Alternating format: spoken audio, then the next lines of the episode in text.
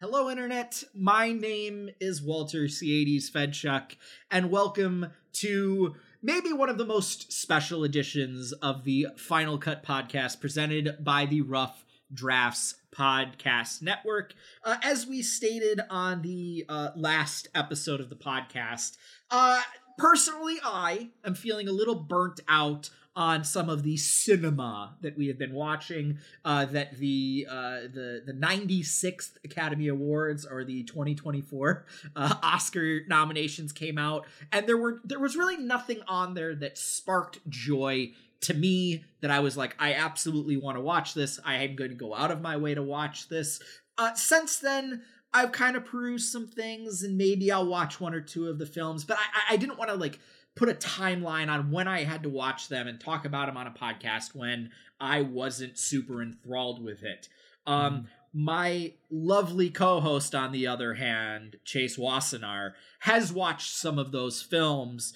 Uh, so, Chase, welcome to the episode. And is there any one of those movies you've watched in the last couple of weeks uh, that stood out that you want to, you know, maybe sell to me on on that I should watch?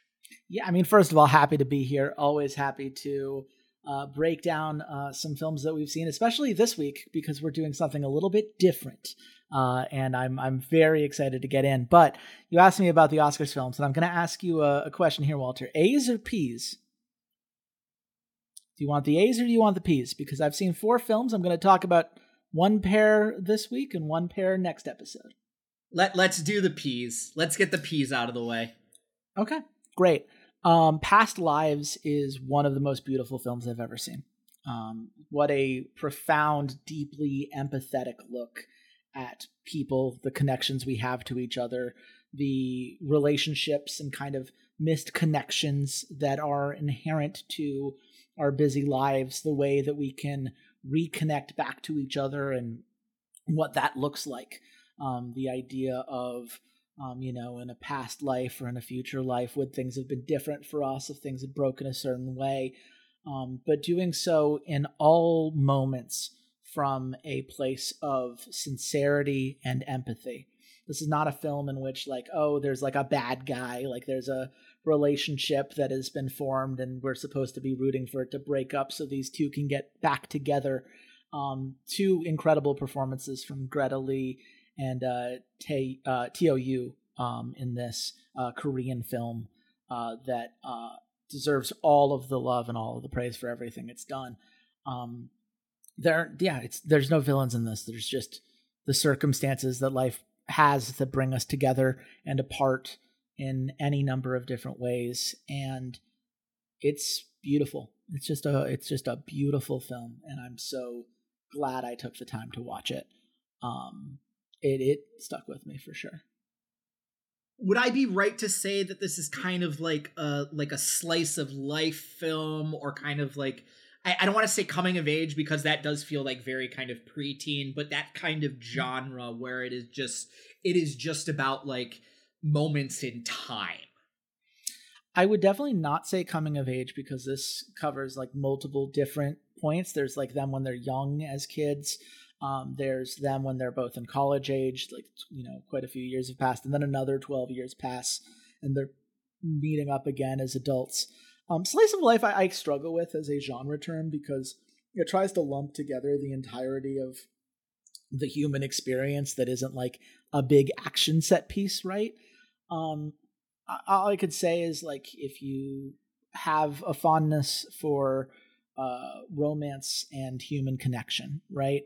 Um, you know, this is a film that that is entirely focused on um, what brings people together, what uh, takes people apart, and finding peace in that.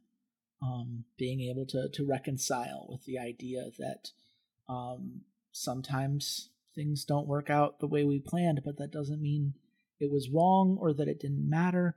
It just means that life has its own twists and turns that we're all constantly trying to navigate as best we can.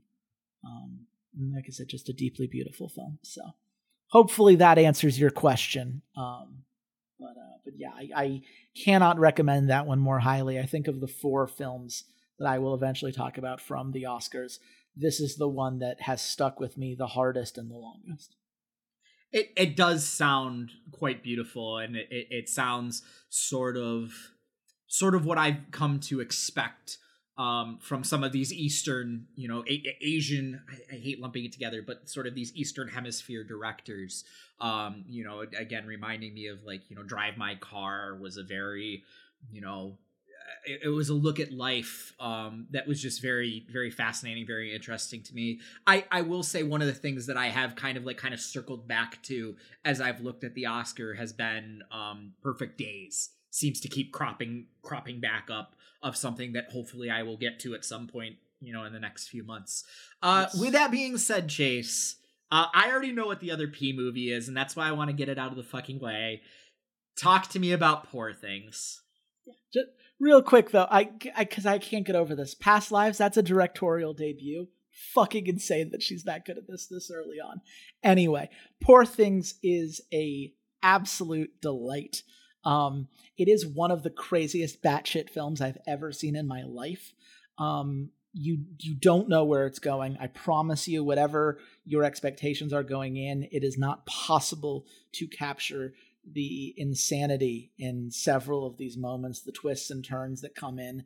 There are multiple moments throughout this film in which I just could not believe the thing that I was watching, um, and I say that uh, in complete delight. Uh, Willem Dafoe is is of course perfect in, in his role. Uh, Emma Stone deserves all of the love that she's getting for Best Actress um, because the role that she has to play and the nuances within are absolutely fascinating. Right?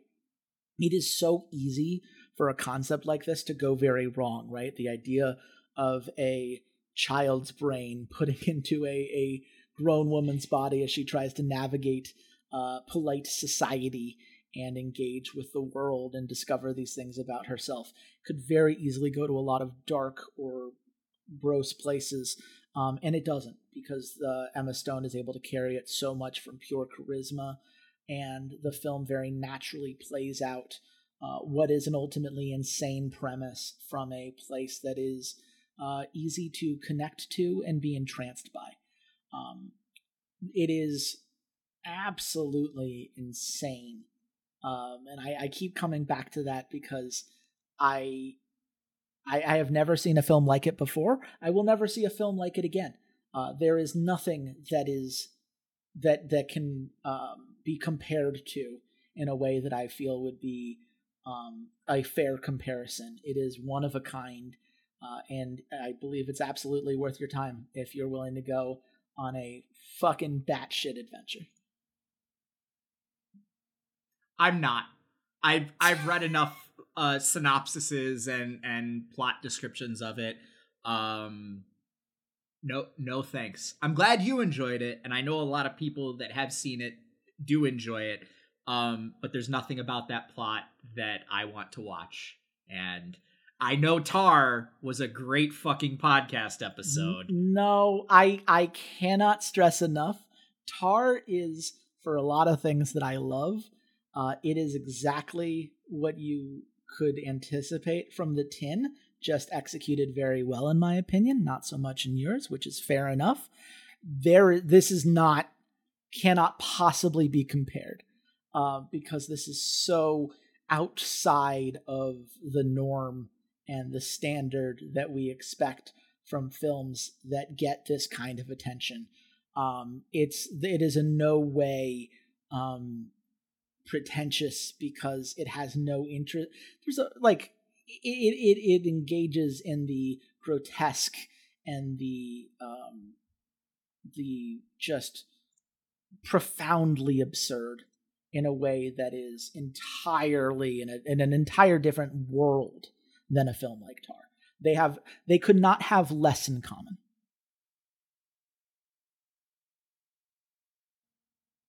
Uh, according to uh, Angelica Jade Bastién of Vulture, it's a dark comedy for people who carry around an NPR tote bag. I I only like I get the comparison you're trying to make there, but I believe that is more in reference to the cleverness through which certain pieces are laid out. It has it is it is appealing to a very different aspect of the personalities of those people. I cannot stress enough there is nothing in common between those two films beyond the fact that uh, it's, uh, I guess, um, written to reward those who are uh, putting in that extra bit of uh, attention to detail and have enough background knowledge of the subject being brought up to engage with it that much more deeply. But beyond that, from tone to style to structure, um, could not be further apart. Entirely fair. I'm not going to watch it. I'm glad you enjoyed it. And maybe you, listener at home, if that sounds like, you know, up your alley, by all means, please go watch it and, and let us know your thoughts. I just know there's not enough money on the planet to make me watch that film. I, I am so mad at whatever uh, synopsis you read because they clearly uh, made a lot of mistakes that I would like to correct on the record. But I understand your decision is made. That's fine. Um, like I said, of the two films I've talked about here, I Poor Things um, is the one that connected to me emotionally the most. Or sorry, Past Lives was the one that emotionally connected me the most.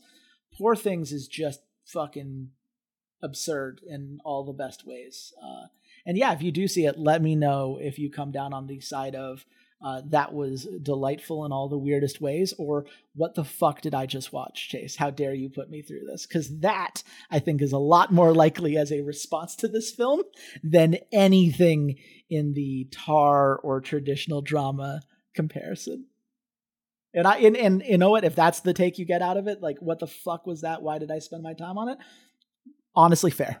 it's it's a lot, but it is uh, one of a kind. That's for sure. Well, speaking of one of a kind, uh, we we now get to the the topic of today's podcast. Uh, Chase and I decided we were each gonna pick a film that the other person hadn't seen. We asked, "Have you seen this film?" and we said yes or no. And if we said no, perfect. We're gonna watch this film for the podcast and we're going to talk about it. Um I, I we are kind of kind of broad on like what we were choosing and I I said at the end of the last episode I was going to have Chase watch 1996's The Rock. And Chase, in the last 2 weeks, have you watched 1996's The Rock? Uh, you could have asked in the last uh, four hours, have I seen The Rock? And the answer would be yes.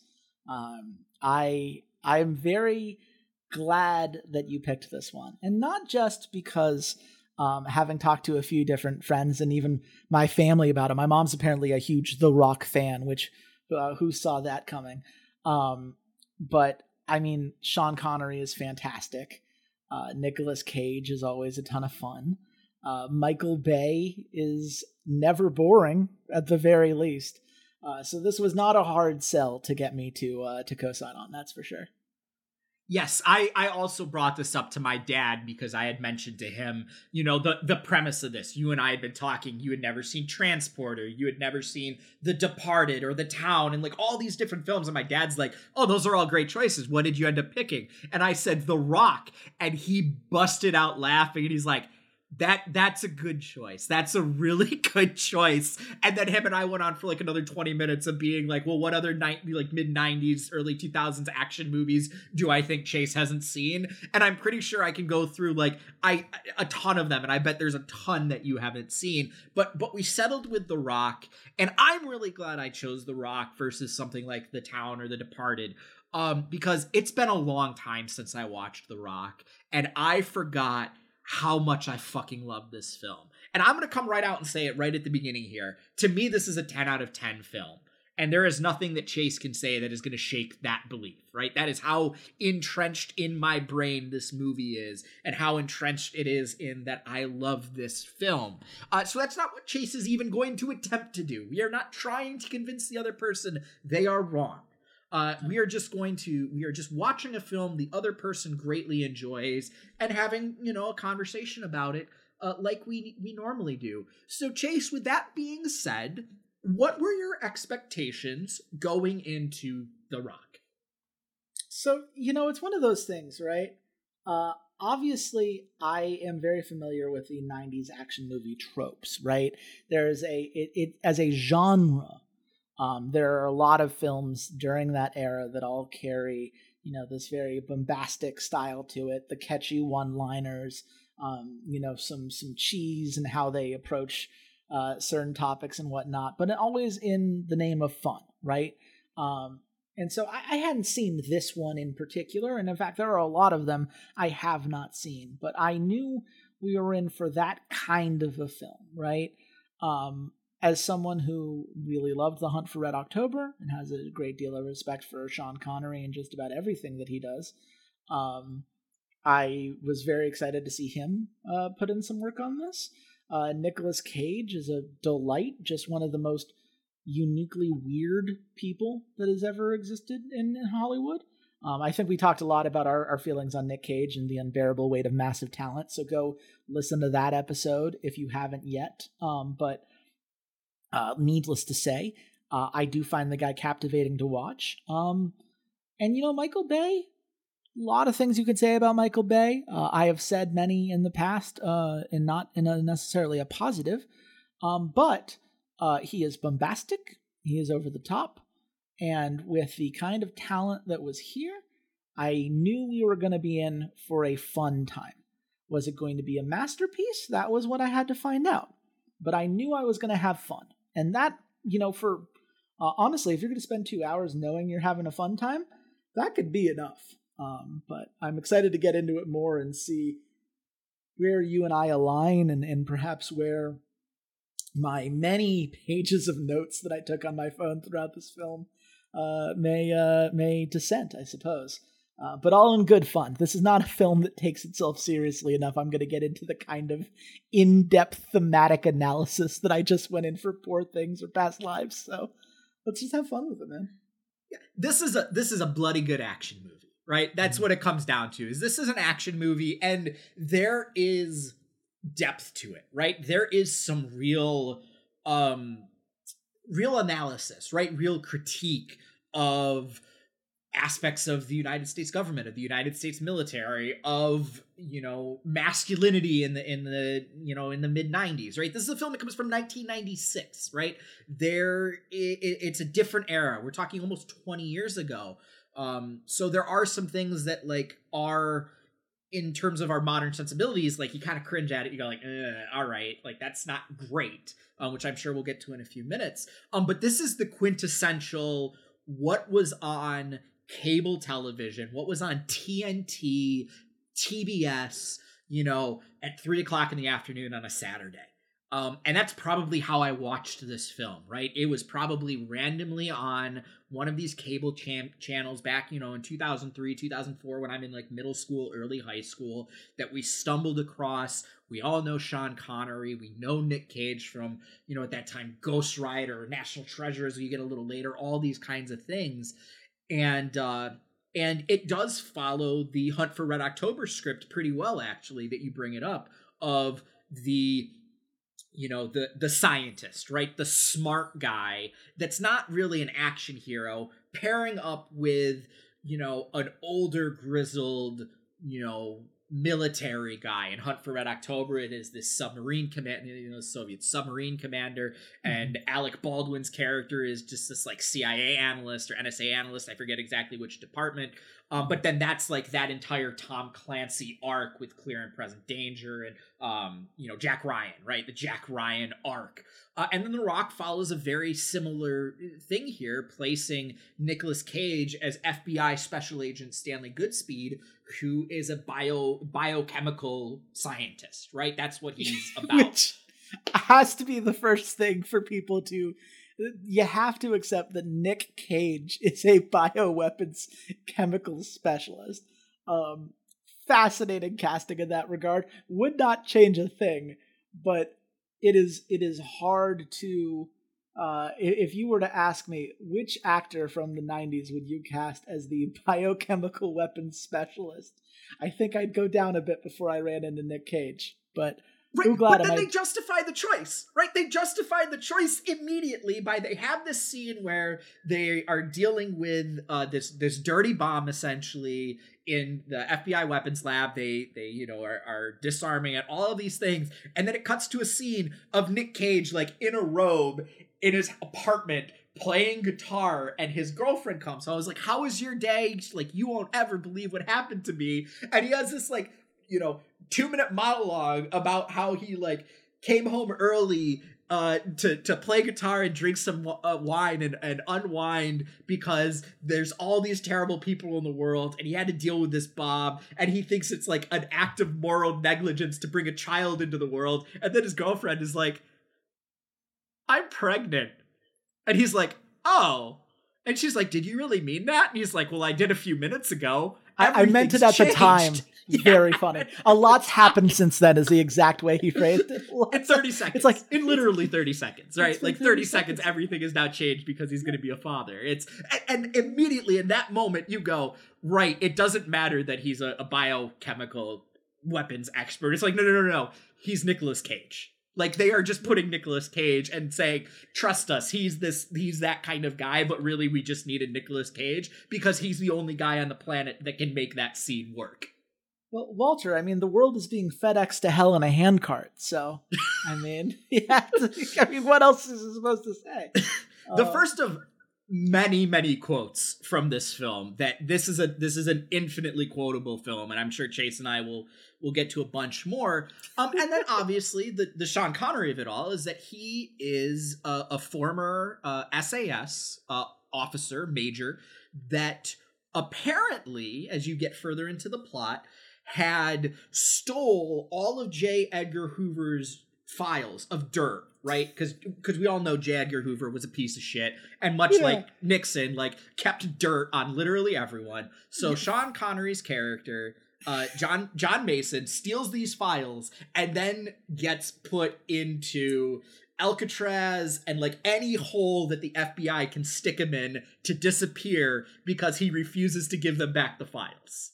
It's so i mean in that alone there are so many inherent problems right? Why are the british trying to steal these files from the americans during a time in which we are presumably allies? Um, and there's nothing really that the british intelligence could do with that information in theory.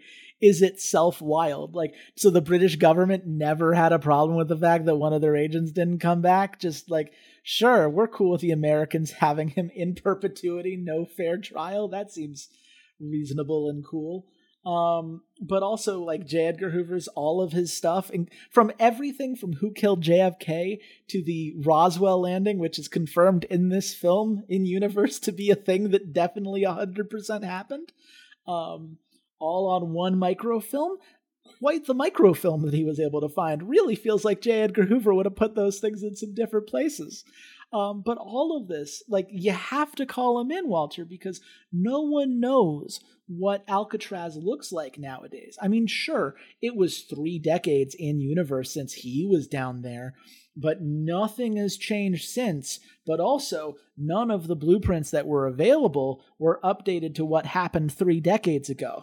So there's this just massive window of time in which changes were happening all the time without being marked down on a blueprint, but also immediately stopped changing and never changed again. Um, so he's the perfect guy for the job.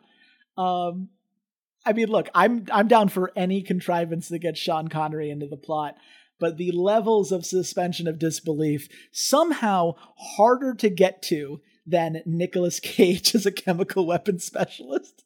Well, and and Chase, listen, if you can get past both of those things, right? Mhm. We're actually like 25 minutes into the film when we meet Nicolas Cage, right? Mhm. The, the actual plot starts with Ed Harris. And Ed Harris is a is a United States Marine general. And we open with him placing his Medal of Honor on his dead wife's grave and being like, I've tried to like live within the system, but there's something I have to do. And um he leads a battalion of of basically uh, Marines that have now defected, special forces that have defected to stealing something called VX gas. Um, mm-hmm. which makes anthrax look like bubblegum or something. I forget what the exact mm. phrasing is that uh, yeah. that Nicolas Cage uses. Uh, takes them, takes those rockets that the U.S. has just like in a bunker that's just like behind one of those comically large bank vaults, essentially.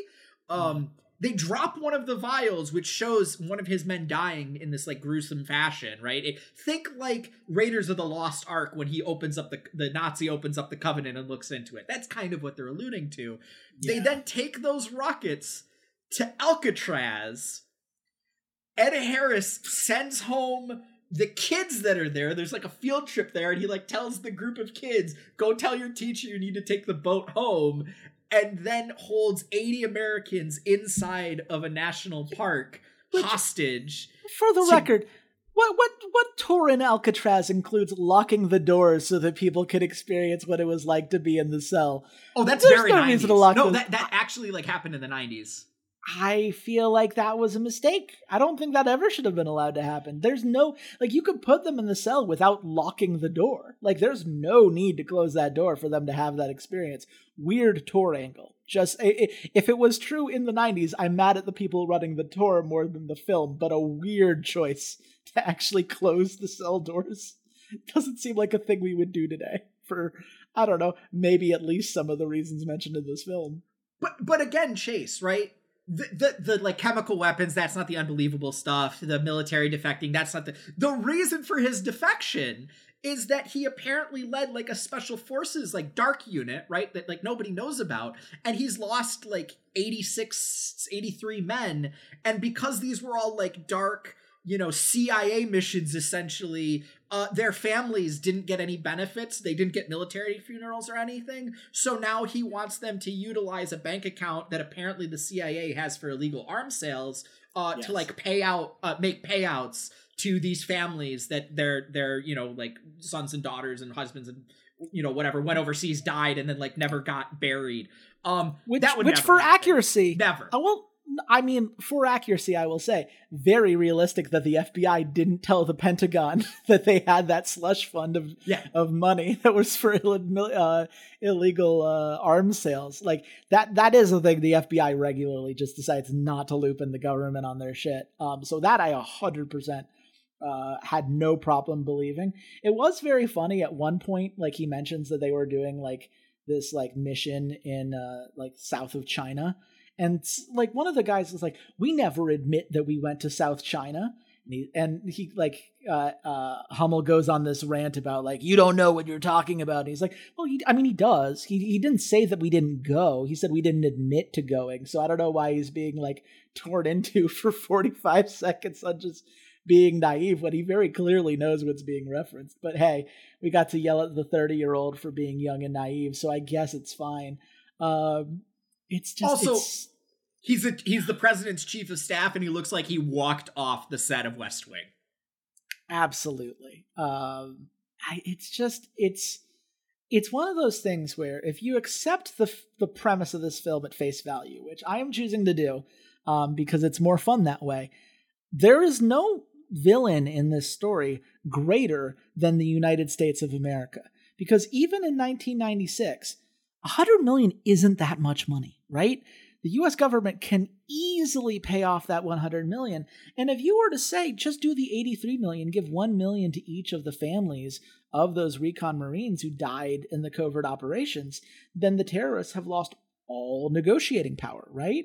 Like the 17 million that they can distribute however they want isn't really a leg to stand on and if like if we're going to spend so much time talking about what a good man, what an honorable man Hummel is, if you don't think that that counteroffer would be accepted immediately, uh, like of course that's that's the guy that we have set him up to be. And sure, that would get him in trouble with his mercenaries who he is very naive uh, in trying to to bring around to the cause and think they're not going to mind not getting their million dollar paychecks. But like the US like this is one of those times where we don't negotiate with terrorists is an absurd statement. Just give the families the money that you owe them and it's done. It's over. Film complete. Uh, the U.S. is the is the number one bad guy.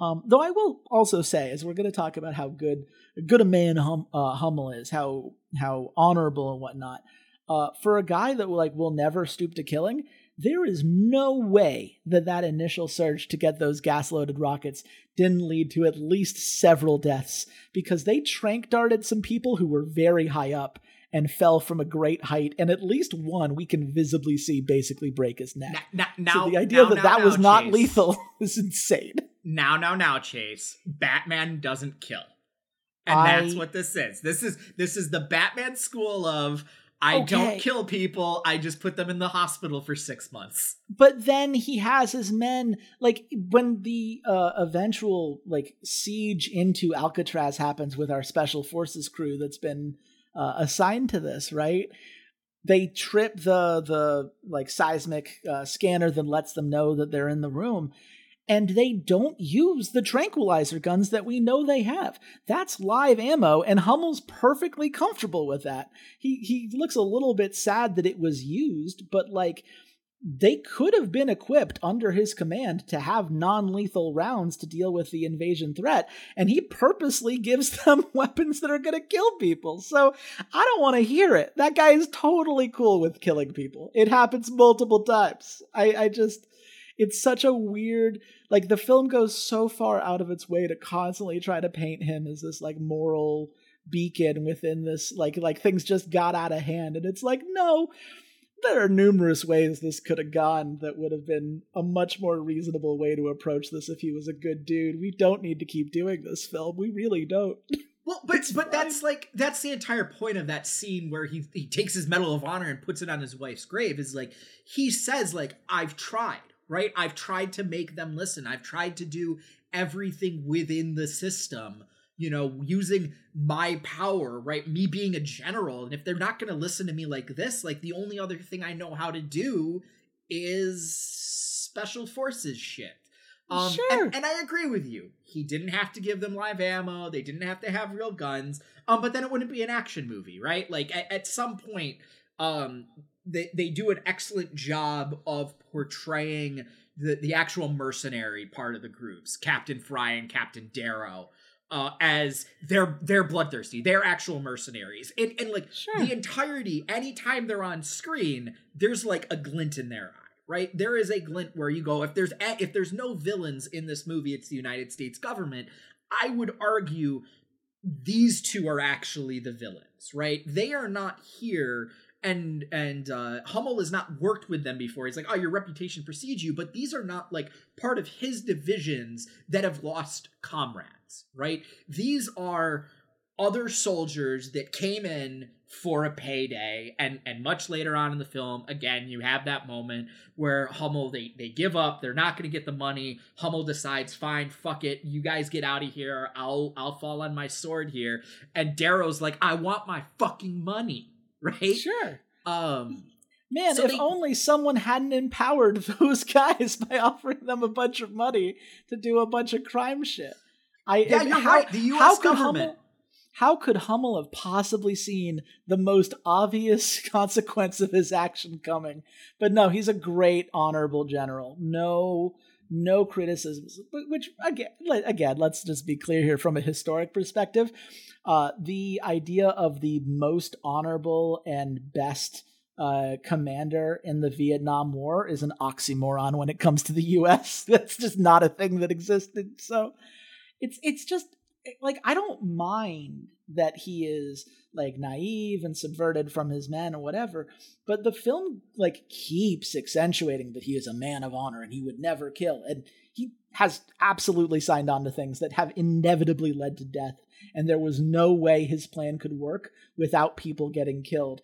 So I don't know why the film felt the need to keep circling back to it after that moment had happened, right? Like that's the moment that we should see all these like men in the FBI room being like, "Oh, Hummel's not the man we thought he was. He's willing to do this, and we have to treat him like he's this danger, whatever." And then when he steers the bomb away, we have this moment of like, "Oh, he is at least trying to be that guy." It's a subversion of expectations because we've acknowledged that he's fallen to this point and realizes the error of his ways I, I it, it's a, it's a small thing. It's a small thing, but it would make the arc make more sense logically within the story that this film tells.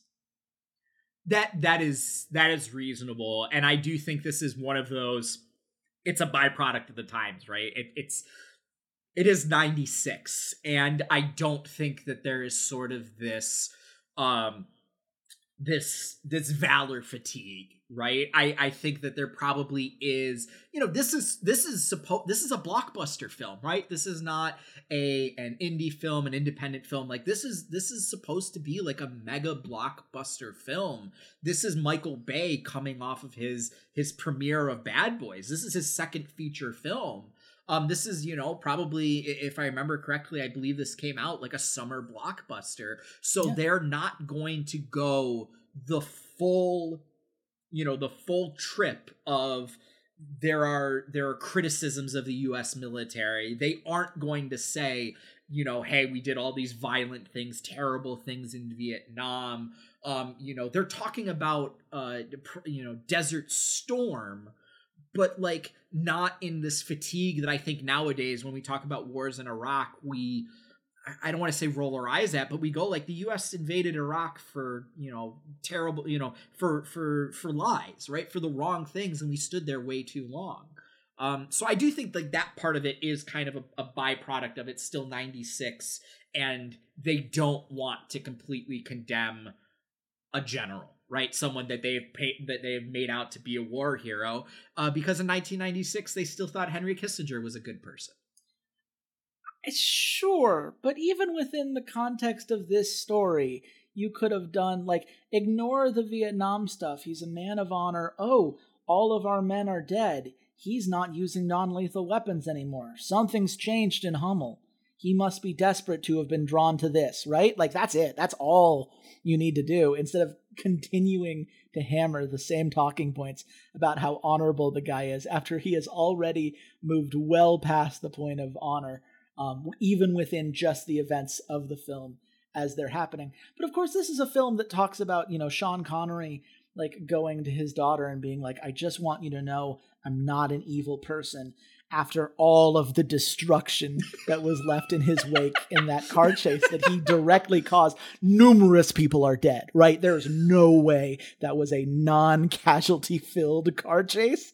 Like, that man has killed uh, several innocent people, at least. So many explosions from cars that theoretically should not explode just from contact, but it's Michael Bay, so fuck it. I mean, we knew that was going to happen. But, like, we are meant to agree with the film that Sean Connery is not a bad dude, despite all of that collateral damage. So we're grading on a scale. There's a curve in this film, regardless of what you're coming from. Yeah, at this point, the only thing we really know about Connery's character is that he was a he was a, a, a, felon, right? He's a prisoner. They brought him out. That he's been in a hole, you know, some black site, and that um, he needs a shave and a haircut, right? We don't know what his crime is, right? And they are very cagey and they don't say, "Oh, he's a serial killer, he's a murderer, he's he's anything." We don't find out what his crime is until after um, you know, after this car chase scene. So we are going, well, this man is trying to escape and he thinks he's wrongfully convicted. And and we get that exposition from um, from Nicolas Cage's character mentioning uh, as like Archimedes, like these three um, these three philosophy, you know, government philosophy people, and he goes, "Oh, well, you know what they all have in common? They were all wrongfully imprisoned." and, or his his reference to Nelson Mandela, "You want me to run for president?" Like, so the movie is is telling you, is giving you these hints. This man is wrongfully imprisoned. Uh, so you kind of forgive him for the car chase because yes it's michael bay and you need to have a gratuitous car chase explosions all this great stuff. But you are being conditioned to this is not a criminal right? This is not a felon. This is not yes. a bad person please ignore that if there was anyone in the real world who caused that amount of damage in a car chase, regardless of whether the cops were right or wrong to pursue him, would absolutely be a bad guy. It's fine because it's Sean Connery and he gets to come back after being uh, brought in peacefully by Nick Cage, who, for whatever reason, decides to be kind in, in how he presents uh, uh, the Sean Connery's character to uh, his daughter. Um, and Sean Connery gets to give the the one liner. Looks like you're between a rock and a hard case, which ten out of ten, brilliant, yeah. best oh, one yeah. of the best lines of the film. So oh. I I guess it was worth it, but it, it is like you know with a film like this, right? I I do not believe that acknowledging the asterisk takes away from the ultimate product, but it is very funny when you take into consideration the levels of suspension of disbelief that you have to take um, and that we are all happy to do because it's a fun time, and that's all that really matters at the end of the day. If, if you can watch a Star Wars film and accept that a stormtrooper that is a trained like military combatant, right, like a trained fucking soldier, can't hit the broadside of a barn, you can you can gloss over all of the fucking shit in here, right? Like, and this movie was again 1996 like 1996 is this film there's a lot of stuff you can just kind of be like okay yeah yeah yeah sure whatever um you know like that the guidance chips for these rockets to do to take out the guidance chips on the rockets you have to take the v the vx gas out of the rocket casing to get to the guidance chip. That's not where that would be. No absolutely not. But i mean but it, of course it we have to have him. My favorite part of that is is towards the very end of the film where he gets to the last one and he decides to take one of the orbs of gas in his pocket despite the fact that one it has been repeatedly accentuated throughout the entirety of the film how fragile this is. And he gets like suplexed through a wall like multiple times with this in his pocket. It really feels like if the thing worked the way it said it did that it would come up. But and, and, and then what does he do? Well, of course he shoves it in a guy's uh, mouth, and uh, there's a uh, uh, oh my god, what was the the one liner uh, he had there? Um, ah, man, I didn't. I maybe I didn't write that one down. Um, there, I have the you're you're the Rocket Man when he launches a guy. Oh, the Rocket Man one is amazing. But the, uh, the Rocket Man one is incredible. Um, but oh yeah, I don't, God. I don't, I don't have that. I don't have the one he when he shoved the one in his mouth. Somehow I missed that one. Um, though I did appreciate in that same sequence where uh, Nick is like, "Do you know how this shit works?" And the guy responds, "Do you know how this shit works?" And he starts like playing around with his knife, and it's like, "Well, clearly you don't know how it works because if you did, you would not think that a knife is a sufficient answer to the problem that has been displayed to you." That's yeah. no, no fucking way. like, come on. Um, that's great. Um, was this the first film that did that they're gonna bomb our ass back to the Stone Age? Because that's one I've heard as a phrase for a long time in the lexicon, and I don't know if it came from here or if it's just being referenced here. Um, but I, I did I, mark that one down as a. As a I think it's well. I think it's just being referenced here because I know I've I've heard that parlance in other places. Uh, I did find the quote you were looking for. Uh, the the guy is cho- is like choking him and says, "I'm gonna choke my million bucks out of you. You're gonna die." And Stanley Goodspeed puts the capsule into his mouth and says, "Eat that, you fuck." There it is. of course he does. Of course he does. Um, God, there's so many good. My, I think my favorite were like the one-offs that weren't like clearly weren't meant to be iconic, but are mm-hmm. just like like truly human moments for a director in Michael Bay that is not typically known for those. Like the like the terrorist guy who at one point when the attack like starts coming in is like, "Fuck, man, I knew this would happen." Like wild thing to say. You were you were a terrorist. You were a mercenary guy. You were not allowed to run away saying, "Fuck, man, I knew this would happen." Yeah, you should have. hundred percent. That's the thing you're doing. That's the job. What are you talking about? Like it's so good. Oh man. Uh, the the tour guide has another good one as well. Like, oh god, this is a terrible tour. It's like I really think you should know at the point that you're locked in from people with guns that this isn't about the tour. It just seems like perhaps you should be able to pick up on that one. Park, um, park rangers aren't allowed to carry guns. Shit, I have a gun. If I knew this was going to happen, I would have brought it.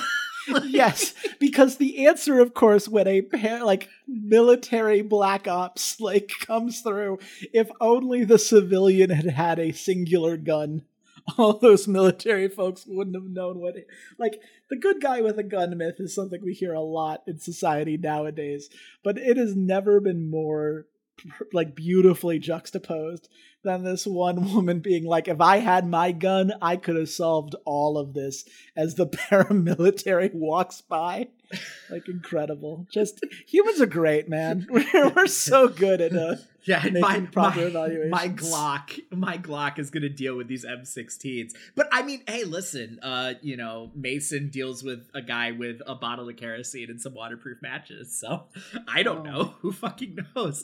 Um, yeah Jason, sorry, sh- shout out to dr cox he really took a, a weird turn before he became uh the doctor we know and love on yeah, John. John John C. McGinley, if I remember correctly, was in quite a few of these kind of like mid '90s, early 2000s, like action movies, cop movies. Like I, I guess I'll pull up his IMDb since it's it's literally right here. But I remember him. He's he's in Platoon, right? He's in Seven. Like he's in a he's in Point Break, right? He's in a bunch of these things where you're like you don't think about it because you're like, oh, he's Dr. Cox, but then like, oh yeah, actually he's in like a shit. He was in fucking Burn Notice. Like, yeah there's I a lot think, of stuff. i think about office space really that's like the when he first came into Yeah. my awareness and when you compare that to this it's just like man dr cox was really on one back in the day um, but that's there are a few of those where it's like oh this person right like the uh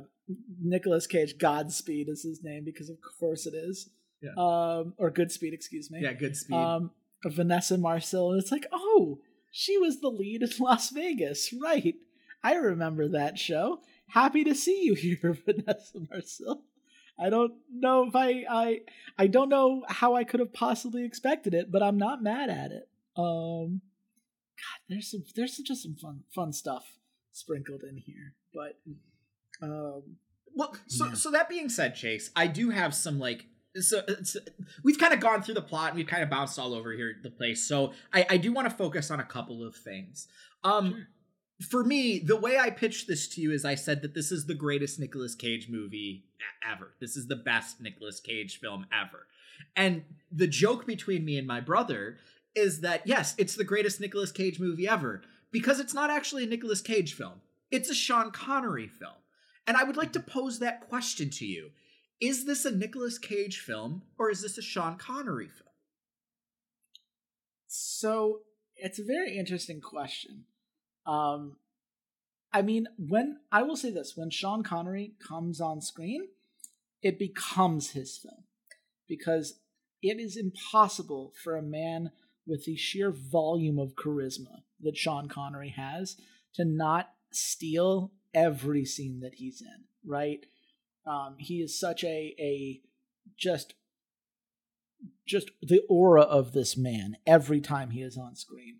I could watch Sean Connery do Sean Connery things for forever, really. Um, so I, you know, I, I think he certainly wins a lot of scenes there. But does Sean Connery have a scene in which uh, he's having sex with his girlfriend, and his girlfriend's like, "Do you like my pigtails?" And Nick Cage responds, "I do. Naughty, naughty, naughty, naughty." like I don't, I don't think he does. So I think it has to be Nick Cage's film. I think that's the rules. That's the rules. Um, The the correct That- answer to that question is yes. It's both. It, it is it is both their film in a way that uh, unbearable weight of massive talent is not just it's not just Nicolas Cage's film. It's Nicolas Cage and Pedro Pascal's film. Right? It's it's both. It has to be both of their films. But- Um, But and you how right. in the na- how in the name of Zeus's butthole could you say anything else, Walter? That's the real question. listen, we'll get to the fucking favorite quotes here in a second. But the the reality of this is is you are correct. It is very hard to put anyone on screen with Sean Connery and Sean Connery not to swallow them alive, right? Not to just completely dominate everything. It is something that if you watch The Hunt for Red, Oct- uh, Red October, that does happen. Whereas you watch the film, you are way more focused on uh, on Sean Connery than you are Alec Baldwin. Like, and it works, right? That's the point. It is supposed to be Sean Connery's film, and Alec Baldwin is the the supporting actor. And here, it's two co-leads. They are both pushing this film forward. Um, and I'd even say Ed Harris is, is, you know, is pretty close up there, right? He is pretty high up there when it comes to what he brings to the film and his importance, right? We talk about, oh yeah, no, you know, there's there's John C. McGinley, there is William Forsythe, there's Vanessa Marcil, there's all these kind of bit players. You could pick 60 high school students instead and have them play all the other roles and these three would carry the entire film. When they are on screen you are captivated by them and the way they bounce off of each other is incredibly believable. Um you know i like i said we're gonna get to favorite favorite lines but we have this moment where hummel and um and mason are going back and forth and we do have this moment where someone finally calls out Hummel, where they're talking about, you know, what's happening. And Hummel is like, hey, do you know who I am? And Mason's like, yeah, you were big in Vietnam. I, I saw the highlights on television. Uh, and he's like, well, then you have, you, you probably have no idea what it means to lead some of the finest men on God's green earth. And Mason goes, I don't see how you cherish the memory of the dead by killing another million. And this is not combat. It's an act of lunacy, General. Personally, I think you're a fucking idiot. To which Hummel then responds with a Thomas Jefferson quote, and Mason responds with Oscar Wilde gets hit in the head and says, Thank you for making my point. Like, that is fucking brilliant. Yeah. I could watch them acting. go back and forth with different quotes for another hour. That could have been, you could make an entire film that's just Sean Connery and Ed Harris quoting various philosophers to try to prove their point in one liners. For, and I would watch that film and I'd have a great time. It's it's a it's a wonderful scene. Put, um, and Oscar Wilde's hundred percent right on uh, patriotism, by the way. Put put uh, them in that boat scene from Triangle of Sadness. be a good time. Be a good time. Oh, it would be brilliant.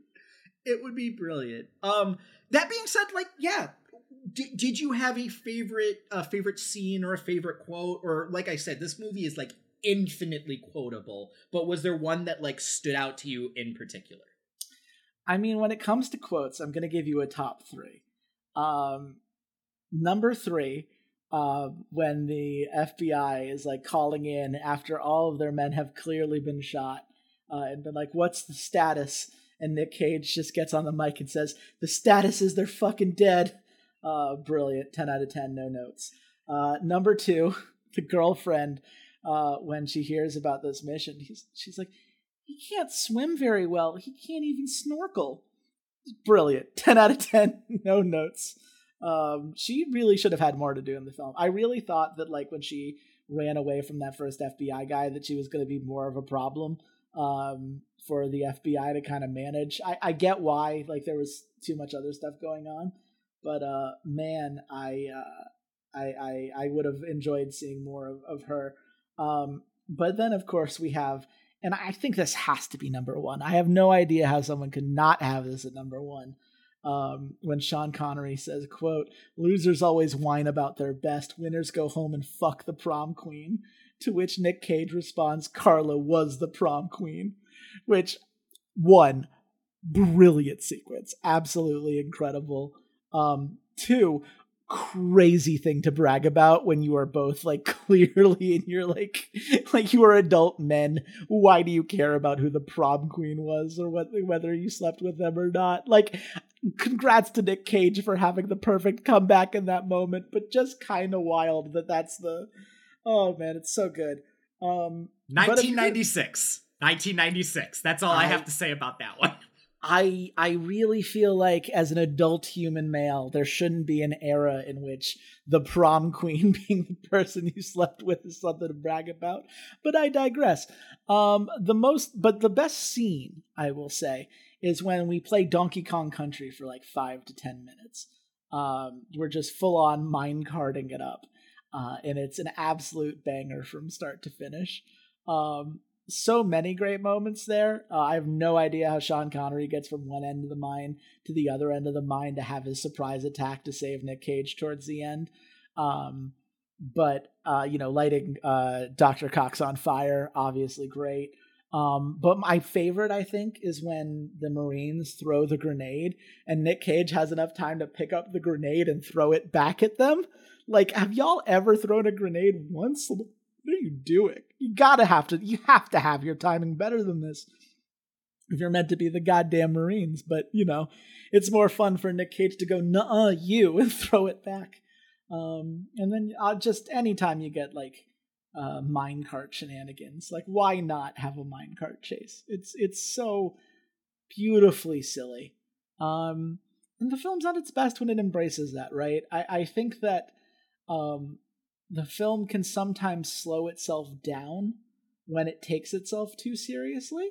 Um, and those are the moments where the flaws come into play, right? Like, you have to, you know, w- when you see them going back and forth and doing everything they can to not pay the families the money that uh, General Hummel is asking for them.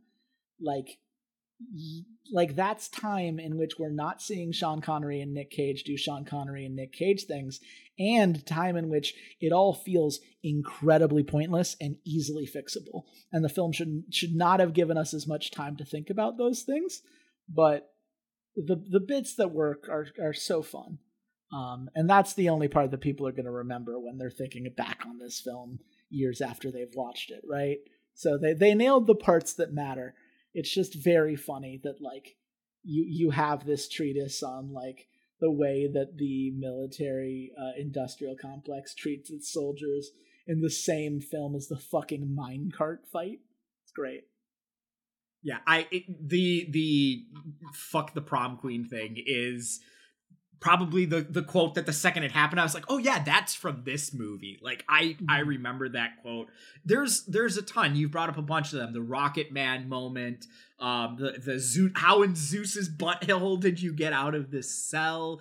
Um mm-hmm. i i drive a volvo so if you could cut me a little fucking slack. You know there there are a ton of great moments and and some of the best lines are like the simplest ones right?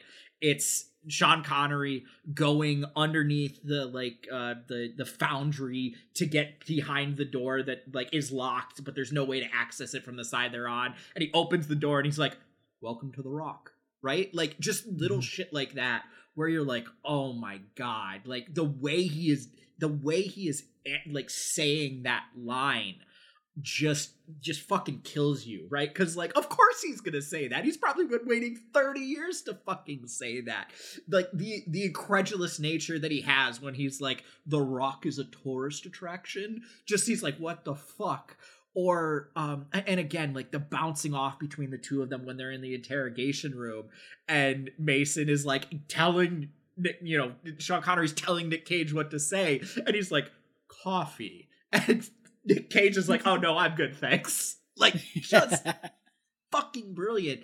But then, yeah, there is this this theming underneath it that is the U.S. government could fix this at any second, right? But mm-hmm. they're hiding behind this bureaucracy. Oh well, we got to get the president to sign off on it. Oh, you know he's hard on terrorism. Oh, like, dude, just just ask the dude ask Hummel for the soldiers' names. That's it. We we can find it. We can find the list. We will fucking pay them, call their families, verify it, and then go. Right? All of yeah. it. And this just this criticism not only of that bureaucracy, but the fact that th- the reality is we treat our veterans like sh- like shit. And this is mm-hmm. 96, right? This is before 9/11 this is before the invasions of Afghanistan and Iraq, right? We still have fucking Jon Stewart going to Capitol Hill with New York City fire uh, fire people from from September 11th like begging Congress to give them more money for their health benefits because they're dying of black lung after working on the World Trade Center site and like that's not them dying overseas in a black mission, right? That's them fucking cleaning up after a terrorist attack, the first one since ni- the 1942, right? Like right. that's how we treat are supposed heroes, which is when we make the joke at the beginning, oh, well, Nick Cage being a chemical engineer, oh, Sean Connery, you know, like all these jokes is like, oh, this is the thing you really have to suspend your disbelief. It's the easiest thing to believe that we would abandon are are are veterans, right? And especially ones that are doing things that they're really not supposed to be doing, right? And again, it's it's a product of the times, right? 20 years later, we now go like, "Hey, Henry Kissinger was ordering bombings in Cambodia off of a fucking dinner menu. Like yeah. we did some fucked up shit and like it's not surprising when he does his thing of like well we were we were sending men into south china and had 200 enemy kills. Like i bet the reality is is like yeah we probably have a lot more than 200 fucking enemy kills in south china during the 1970s and 80s like i wouldn't be surprised by that right? Mm-hmm. the the the one thing that like really triggers this and you are getting the the audio of right at the beginning of this film what he alludes to is hey you know all the precision bombing strikes we did in iraq during operation desert storm? Uh, it's because we were lasering those targets.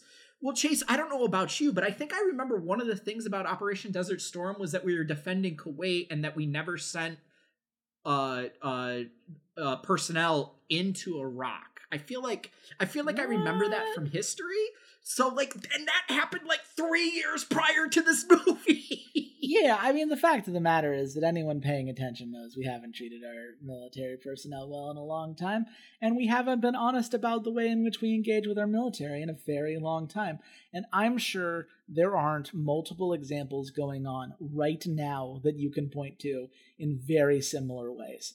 Uh, definitely don't do some research into the ongoing military conflicts that the U.S. is currently involved in um, to see how uh, that may or may not have ever changed at any point uh, since World War II. That was the last time that we had a war on the record, and it was the last time that we had any respect for our veterans. And even then, it was mostly because there sure were a lot of them.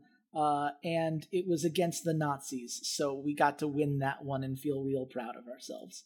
Um, but I, I did, as we were doing this, I did find one more line I, I feel the need to bring up, which is uh, one of the bad guys is beating the hell out of Sean Connery, and uh, he goes, "You know, my old man was Irish," and I'm like, "You British, you British, you English prick." Yeah, like he's fucking Scottish. I, I I wrote that down as both deeply unnecessary and deeply necessary. like ten out of ten. Shout because he's that a Irish stupid guy. American. He's got a dumb accent. He's like, "Oh, you're fucking British." Like, mm-hmm. God damn it. Well, uh, the, the Scots and the Irish have had their fun as well. Let's oh, let's yeah. uh, be careful. But yeah, Fair. you're not Fair. you're not wrong. I, for the American, I think that's a lot more likely. I just yeah. I just want to be on the record.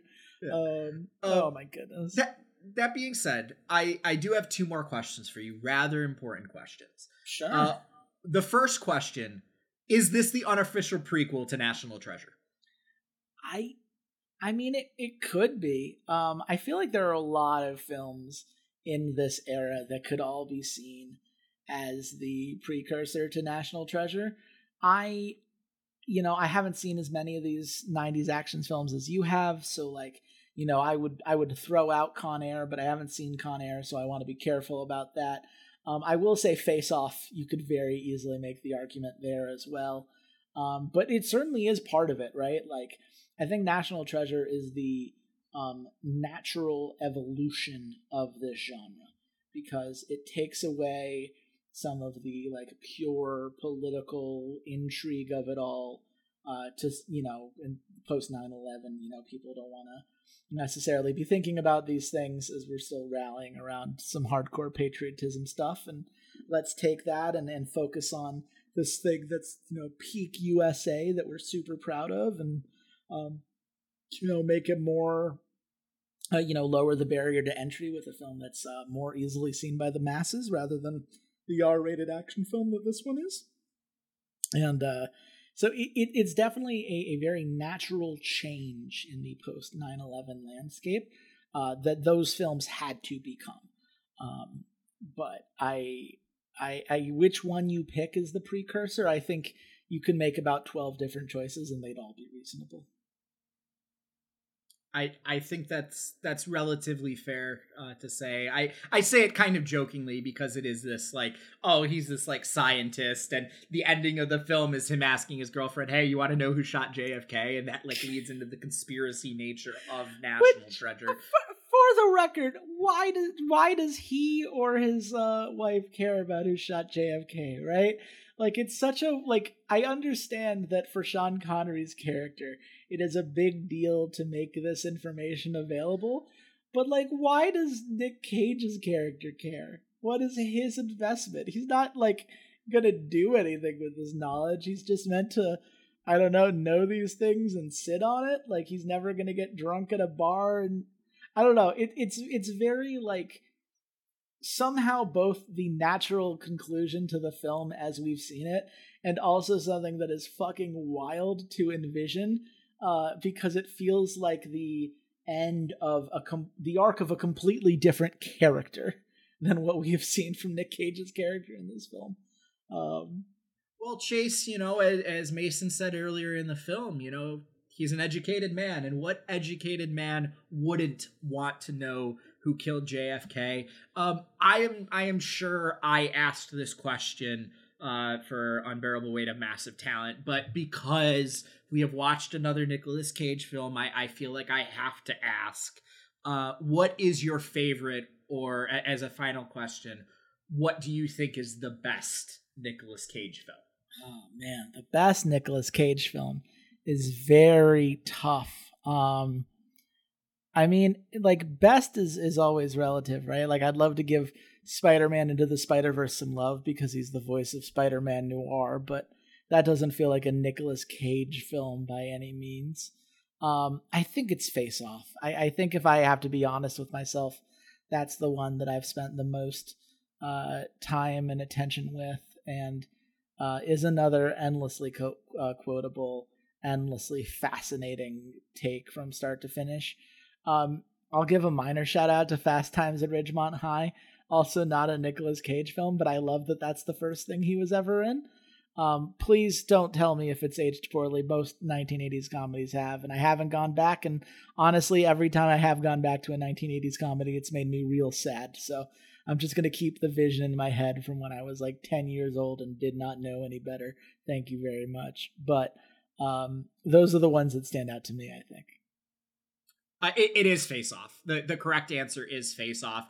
Uh, and again, much like this film, it's not just a Nicolas Cage film. It's also a John Travolta film, and the way that the two of them are able to bounce off of each other, um, you know, really elevates that film. Uh, I I do want to shout out Lord of War though. Lord of War is, is an absolutely fantastic film, um, and especially is a little bit more of a, a serious side of Nic Cage, um, still allowing him to be kind of humorous and making jokes at the expense of you know the the uh, FBI or CIA, I forget exactly, uh, ATF agent that he's de- you know against, but you know allows him to be a little bit more serious. It's a really good film. Uh, uh Chase, with that being said, I did already say that this film was a ten out of ten. Uh, what are your final thoughts and your final score for 1996's The Rock? See, this is one of those things where, like, especially 1990s uh, action films, it feels like giving a score to this is just a little silly, right? Um, because what metric are we grading it on? Are we grading it uh, in terms of is it high art? Of course not. That would be foolish. Um, are we grading it purely in the context of another 1990s action films? Like, that's probably a little better, but to be honest, I don't have as many of those 90s action films that I can point to. So my take within that context would be of limited value to anybody. Um, so I think the only thing I can judge it by is was it a good time that I would recommend somebody else go through? Um, and to that end, I'm willing to give it an 8 out of 10. I had a fun time with this, and 4 out of 5 stars is to me a film that is uh, worth your time on, and I'm happy to give it that. Is it a perfect film? No. Are there some bits in there that did not age particularly well? Absolutely. Um, are there things in there that don't make a lot of sense and it wouldn't take a lot of work to make it make sense, but this is the world we live in, and so we just kind of move on to get to the fun stuff? Absolutely. But the fun stuff is really fun. The reason we are here is to watch Sean Connery do Sean Connery things and Nic Cage do Nic Cage things. Um, and the vehicle that we have does more than enough to accomplish that task. And so, to that end, I am happy to give it an 8 out of 10 and say that if you're in the mood for a schlocky 1990s action film, uh, this is a good one. You'll have a good time. You you will absolutely have a a splendiferous, fantastic time with this film and this is this is a little bit of a run for Nic Cage. He's he's got the three films in a row, The Rock, Con Air and Face Off, like three in a row here in 96 and 97. It's a nice little nice little run of his career. It might be his career peak those three films in a row, but when we have the Nicolas Cage podcast episode, we can discuss his entire filmography. Uh, but with that being said, Chase, uh, it is your turn to pick the film. Uh, what what film are we gonna watch in two weeks? I am so excited because we're gonna watch uh, "Sorry to Bother You," which is a film that I put in like my pantheon of if you want to better understand me as a human being and the philosophy I bring to the world and how I choose to engage with it. Um, it's at this point uh, everything everywhere all at once. Sorry to bother you, and The Princess Bride. Uh, and you've seen two of those three films, so now you get to see the third one, and you get to see why Boots Riley is one of the most fascinating minds uh, that I have seen uh, put to film. Uh, and I cannot wait for your response because I think you're going to love this one. So, um, fingers crossed that it goes well, folks at home. But, uh, but yeah, can't wait. I I do love Lakeith Stanfield, and I have not seen this film, so I am very excited to watch it. Uh, please, no spoilers. Do not direct any spoilers in my direction. Uh, but if you do want to talk to us about The Rock, Chase, where can the good folks at home find you on the internet? you could find me Chase Wassenar on Bluesky uh, or on Twitter, I suppose. I'm trying to do better about spending less time on there because it frankly is not worth the time that I spend on it. But uh, I love to hear from y'all, so by all means, reach out to us there. And of course, follow Rough Drafts Pod on Twitter and Rough Drafts Podcast, I believe, on Bluesky, uh, so that you get all the info on both uh, all of our, our upcoming episodes because whenever we're not doing this on Mondays, we're doing Steam Cleaners, which is a very fun video game podcast where we talk about different games every two weeks. Um, and we also do uh, every other Thursday our Journey of Wrestling League uh, that we've been doing, the two of us and friends of the podcast, Xander and Eduardo. So if you're someone who likes wrestling and thinks that you would have a good time seeing what Walter and I believe makes for good wrestling storytelling, come by twitch.tv slash redshirtking. Uh, it will be uh, this Thursday when you're listening to this. Um, so come check it out. Uh, it's going to be a fun time.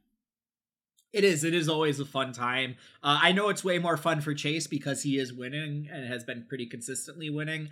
Uh, but it's still fun. We've I, have got some fun storyline stuff coming up. Uh, and as always, you guys can find me at c80s underscore lol on Twitter and at c80s.bsky.social. Uh, but come back in two weeks and we will be talking about Sorry to Bother You. Until next time. Goodbye, Internet.